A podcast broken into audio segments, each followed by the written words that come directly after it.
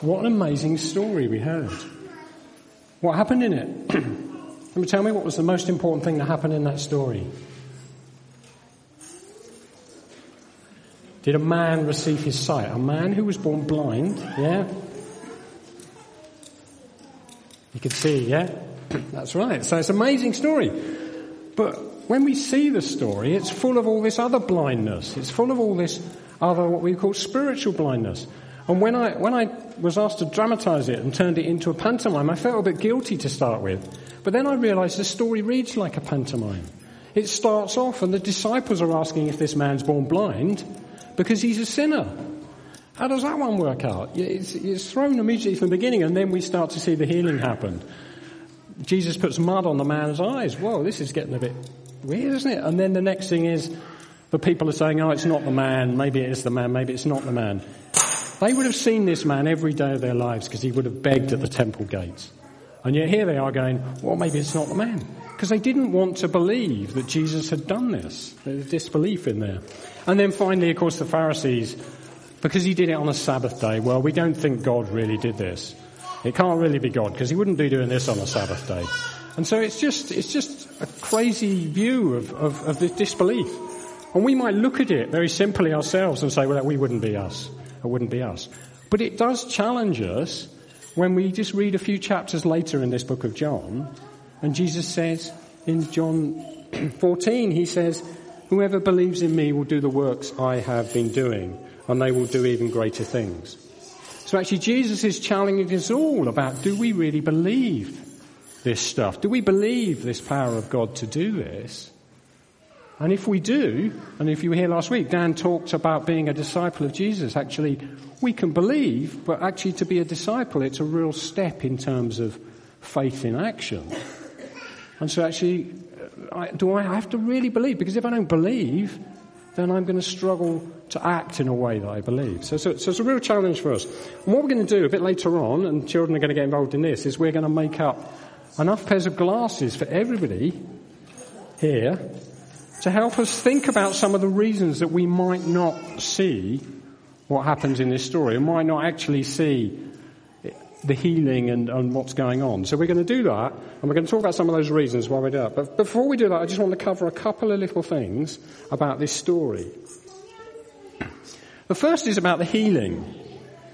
Everybody seems happy, so I'll, I'll ask the grown-ups. About the healing, does it happen straight away?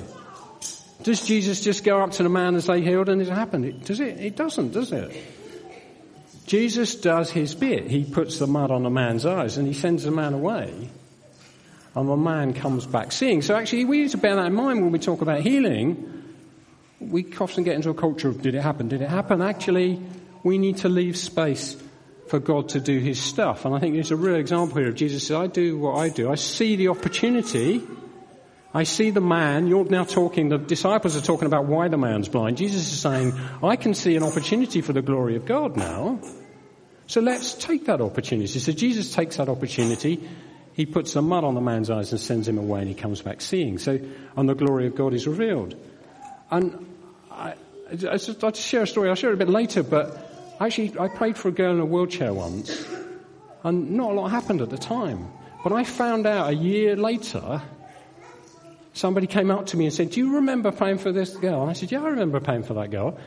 And actually, she'd been out of a wheelchair. He contacted this leader about three weeks after that event and said she was no longer in a wheelchair. And so it was a year later to hear that story. So we should never be discouraged because we don't know what God is doing and we need to let God do that. It's not our role. And then the second bit about this seeing the opportunity, Jesus sees. Jesus says, well, hang on a minute, this guy's blind what could we do from him? Why don't we see that? Why don't the disciples not see that? And, and really Jesus gives us a bit of a clue in here. He talks about being the light of the world. He talks about shining his light so we can see. So Jesus sees something the others don't in that situation and he's encouraging us all to see that. So what we're going to do is we're going to do a little activity just thinking about light and what Jesus might help us see. So Suzanne, I'd hand over to Suzanne.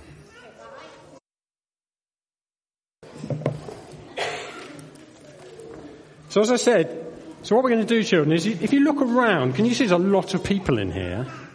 And what we want is everybody to go away with a pair of glasses that they can imagine at home that might be some of the reasons they don't see God's glory and see the opportunity of God's glory in healing. So we're going to, make, but we're going to need you guys to make them up.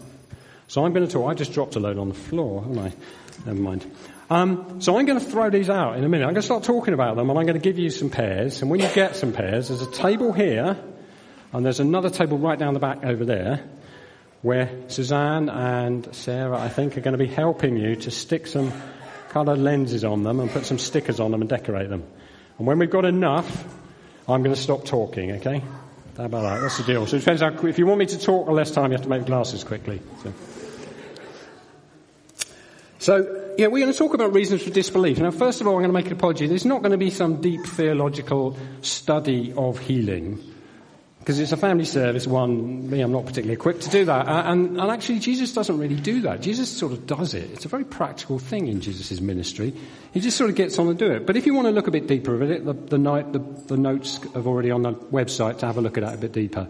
And in a few weeks' time, we're going to be talking about the raising of Lazarus from the dead, and we'll go a little bit more into detail there. But today, we're just going to look at some of the reasons from this story and beyond as to why we might not see these opportunities, why we might not see what Jesus sees in this situation. So, let's have a look. It's the first one here. I've got this one. It's called judgment. And of course, the very start of this story, we see the disciples judging the man. Don't we? There we go, Benji. You get started. We see the, the disciples start to judge the man. They go, well, why is this man blind? And Jesus says, well, that's not the point here. Jesus doesn't say it's never the point, but he does say it's not the point here. It's not what I'm interested in. I can see something else. So, and we can do that. We can judge the people that we see and think, oh, maybe they're self-inflicted or whatever. Actually, we don't need these glasses. We could, we could do away with those.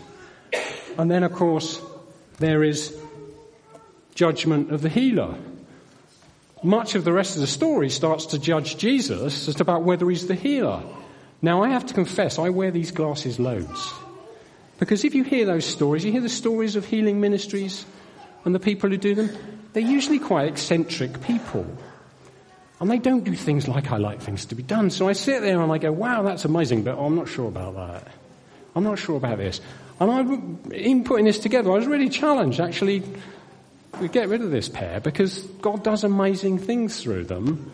And we should let God's glory work in the way it works. And if it can work with mud and spit in the street, then we're probably wrong when we think these people aren't. So keep going. Give yourself glasses. And I'll carry on. If you run out of glasses, come back, give me a shout, and I'll send you some more. What have I got? Fear of failure. Here's another one. Fear of failure. And I thought that Michael Harvey clip was really, really good. Because the same is true of healing. Fear of failure. Our fear is a failure our fear of the successes. But that's God's business. That's not our business. Overcoming our fear is about praying for somebody. It's about saying, Can I pray for you? That is the overcoming of the fear. We're, we're fearful of something that is God's and it's not ours to be fearful of. So we'll do away with that. Praying success. So you've got one already. Anybody else need one? I keep throwing them down. Then we've got embarrassment. Embarrassment, my embarrassment. It must have been quite embarrassing to stand next to Jesus and watch him spit in the mud and put it on this bloke's eyes. Actually, that's probably quite embarrassing, but do you know, embarrassment doesn't last very long. We can, we can do without that. And of course, there's embarrassment theirs. This chap didn't know what was coming, so he probably wasn't embarrassed. But actually, you know, it can be embarrassing to say to somebody, Can I pray for you? And they might be embarrassed. But is it worth that? What's our threshold in terms of how embarrassed we are compared to who might be healed? So uh, we've got quite a factory going here at the front and the back. It's impressive. So. Disappointment. Disappointment's a different one. Am I going to be disappointed when I pray for somebody? Because we know our experience, it doesn't happen all the time. So yes, there's a risk getting disappointed, but as you think about this, you think, well, I can either stand here and I think this person I could pray for, but I'm not going to because I'm disappointed. Well, if I don't pray for them, my disappointment is guaranteed. They are not going to be healed. But actually, if I said, well, okay, I could risk being disappointed for the possibility that they were healed, well, actually, now my disappointment is, is tempered by the possibility of God's glory being displayed in that situation. And then there's a much more tricky one, which is disappointment theirs. Can they be disappointed? Yes. And this is a challenging one because people in their situations, if they've been prayed for a number of times, how do they feel about that if they're not, if God's glory isn't revealed in that situation? It's really difficult. We don't know what's going on. And so I'll talk about this a bit more. Actually, we don't understand what's going on out there when it comes to healing. But I, I do a sort of picture of actually imagining God is weaving this tapestry of gold and silver. And it's got this beautiful tapestry, and actually, there's all these black threads that have crept into it from different places. And when we pray to God, when we say, actually, God, we want healing in this situation, we're asking Him to rip one of those threads out. We're asking Him to say, tear that out of this picture. It's not part of your picture. But we don't know what it takes to do that. We don't know how that holds the picture together. We don't know whether it needs to be replaced with something else. So, so we don't know what's going on, and there is disappointment there, and we need to be ready for that, and we need to be sensitive to it. But it's not the reason for us not to, to step out and pray in that situation. what have I got here? Uh, inconvenience. It was probably fairly inconvenient for Jesus. He was just leaving the temple and he probably was heading somewhere else, and all of a sudden this opportunity arises and he takes it up. So it can be inconvenient when we're in, let's check out Sainsbury's or down the pub or with our friends at work or at school, but actually, how much inconvenience is worth the opportunity to see what we see in this story? Quite a, a lot. then I've got mess, very practical mess. In this situation, Jesus got rather messy with the mud it, it was messy. But there's another sort of mess when it comes to praying for healing. And that's we get involved in the mess of the situations that people are in. And it can be messy. But as we seek to push back against this darkness, as we see, we're going to get some of it on our hands. And actually, we're going to have to accept there's some mess and we've got to, to deal with that. So again, it's not, a, it's not a reason for us not to believe or to see. Fear of others' opinions. This is always a challenging one. What do other people think when I pray for them? I, this one's quite pertinent for me. I once prayed for a family member who was dying of cancer to be healed in front of the rest of the family who were atheists and agnostics. And I struggled with what are they going to think? And then I thought, actually, if this person was healed, I really don't care what they think, so probably I should just not care what they think anyway. And I still, to this day, five, six years later, don't know what they think. So actually, I realised I didn't need to be worried about it because it didn't have a, have a problem associated with it. How are we doing? They're still collecting here. Is anybody keeping track? Because I could go on all day if you're not quick. I've got this one. This is a bit of a funny one. Offending the medical profession. This is one I struggle with. I don't think there are people in the medical profession here. I don't think they found, uh, they struggle with this, but I sort of do. I think oh, I feel bad because you know the, the medical profession can do this. But actually, I think believers who are in the medical profession let them speak, but um, it's not a problem to them. They want to see God's glory and healing in the same way as we do. So, uh, so we needn't do that. And, and, certainly my experience of our daughter who had E. coli, we went to hospital. She was in for three weeks, and it was an amazing experience, a humbling experience to see in the medical profession caring for her and bringing healing to her life. But in amongst all that, God acted in amazing ways that couldn't be explained. So we saw that all at work together. It's not an either or. So we shouldn't let that put us off. There's another one for you. Nearly through, nearly through. Alternative solutions, that's another one. Well, this person's only got that, they could go to the chemist. Well, they could go to the chemist, but God could heal them. Which would we go for? They could go and have that joint replaced. Yes, they could, but maybe if God would heal. And of course, the situation the NHS is in, maybe we should get God more involved and reduce the demand on the system would have an impact effect. And of course, you hear those ministries around the world. The people there don't have all the alternatives. It might be many hours to seek medical treatment. It might be no opportunity, and therefore, for these people to be able to turn to God with actual real faith and say, God, I need you to heal me, or it's, it's, it's this or nothing, then that. So a real demand there in terms of, of that. Order, we like things to be orderly. It certainly wasn't orderly in this account. Jesus wasn't doing what everybody was expecting. He did it on the wrong day. He did it using mud. He, all sorts of things he did wrong there. And then explanation. I'm an engineer. I'm sure as engineers and scientists here, I like to explain how it goes. I like to make sure I know what's going on. And of course, when you look into healing, you know you have absolutely no idea. So there you go. There's an explanation one for you there. Yes, keep those, yeah. Or a couple more. This one, making God look bad. Do we do that? We think, well, if I do this, I pray for somebody and it just, they're going to think God doesn't. Actually, God's a big lad. Let's look after himself in that way. And, and the other thing is, we don't know how people think when we pray for them. Even if they're not healed. We don't know what their reaction is. We don't know what the impact is on their life when that happens. And amazing stories from people come from people who say, actually, I was prayed for. I wasn't healed, but actually, I realized God was real in that situation. So we, we shouldn't worry about doing God's PR for him in that situation. We should let him do that one. I've got humility here. Now, that might seem to a really odd one, but I feel this is quite important. I shared briefly that story of a, a girl in a wheelchair. I don't generally share that story because I feel like I shouldn't really, because what do people think? You know, they think you are. But actually, I sort of realized when writing this, humility is about giving God the glory. It's not about pretending God doesn't do this. So we quite often hide under this, well, God doesn't really do this, to be humble. And actually, it was an amazing experience. I had to take off a lot of glasses. I was two years, or two and a half years ago now, I sat in a venue in New Wine where I was standing, we were worshipping, and about 50 feet to my right, down the aisle, I could see a girl in a wheelchair. And God says she shouldn't be in a wheelchair, she should be up and dancing.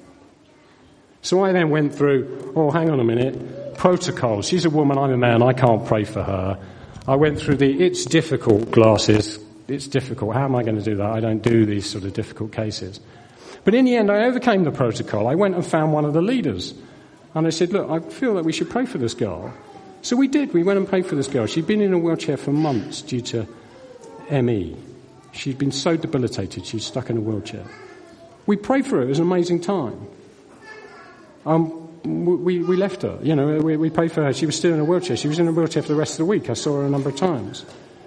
But as I say, a year later, I sat in that venue and this leader recognized me from a year ago and came up to me and said, do you remember praying for Chris, Christy? I said, yeah, of course I remember praying for Christy. And she said, well, she'd found me on Facebook three weeks after that event and told me that she was no longer in a wheelchair. And it was just amazing. And actually, we need to share those stories. And we're going to do a little experiment in a minute. Alice is going to do some, do some numbers to, to help us understand that our prayers are part of a bigger picture and it's not always about just about our responses at that time. I've got another one here, not big enough for God. God sometimes fixes the little things, doesn't he? And people, somebody told me a story a couple of weeks ago about somebody they were praying for for a major healing and they actually had some real life limiting condition. But actually God healed them of some very simple things which revolutionized the final days of their life. People didn't see it, but they actually realized that person's life was so impacted by that small thing. And then we got too big for God. That's too big for God. Three weeks time we're doing raising Lazarus from the dead, so we probably should skip Boo for God. And then the final one I've got here is my faith isn't enough. And before we do this experiment, just this, going back to that first point, that fear on my faith. And we label my faith in the healing, but actually my faith is about believing what Jesus says. It's about seeing what Jesus sees and saying, okay, Jesus, I believe that you can do this. I believe that you're calling me to do this. So my faith is acting on that calling. The rest is God's glory. So just like who comes to your invitations is God's business, who is healed is God's business, and we don't understand that fully. So that's that's really it. I just well actually an example of that faith. So what is faith? Faith is me saying to, to Richard now, can I come and pray for you, Richard? Can I say, in the name of the Lord Jesus Christ, that you would be healed? Can I ask that your illness be taken from you, that it's not of this kingdom, that we would pray that you would be healed in the name of Christ? Amen. That's faith. Richard knew that was coming, but that is faith. and that's our role. So I'd like to just leave to Alice now to, to do a little experiment. Right, we're just going to do a little bit of numbers. I think we all agree that we are encouraged when we do see God's glory revealed in people being healed, but we also all know that that isn't always what we see when we pray for someone to be healed. And if you're anything like me, it can actually be quite hard to keep going and to keep praying. It's very easy to become discouraged by the, oh, but nothing happened. Um, but I think it can really help us if we realize that we are part of a big body of praying people, that it's not just us on our own. So what we're going to do is conduct a little anonymous survey. So nobody is going to know your personal results. I've got Grit standing by around the room, hopefully, ready to help with this. And they are going to hand every adult a little slip of paper, which you probably can't see from there, but it has a row of numbers on it. 0, 1, 2, 5, 10, 20 and 50. And there's also going to be some pens passed down the rows. So if you want to start handing those out, guys, that would be great.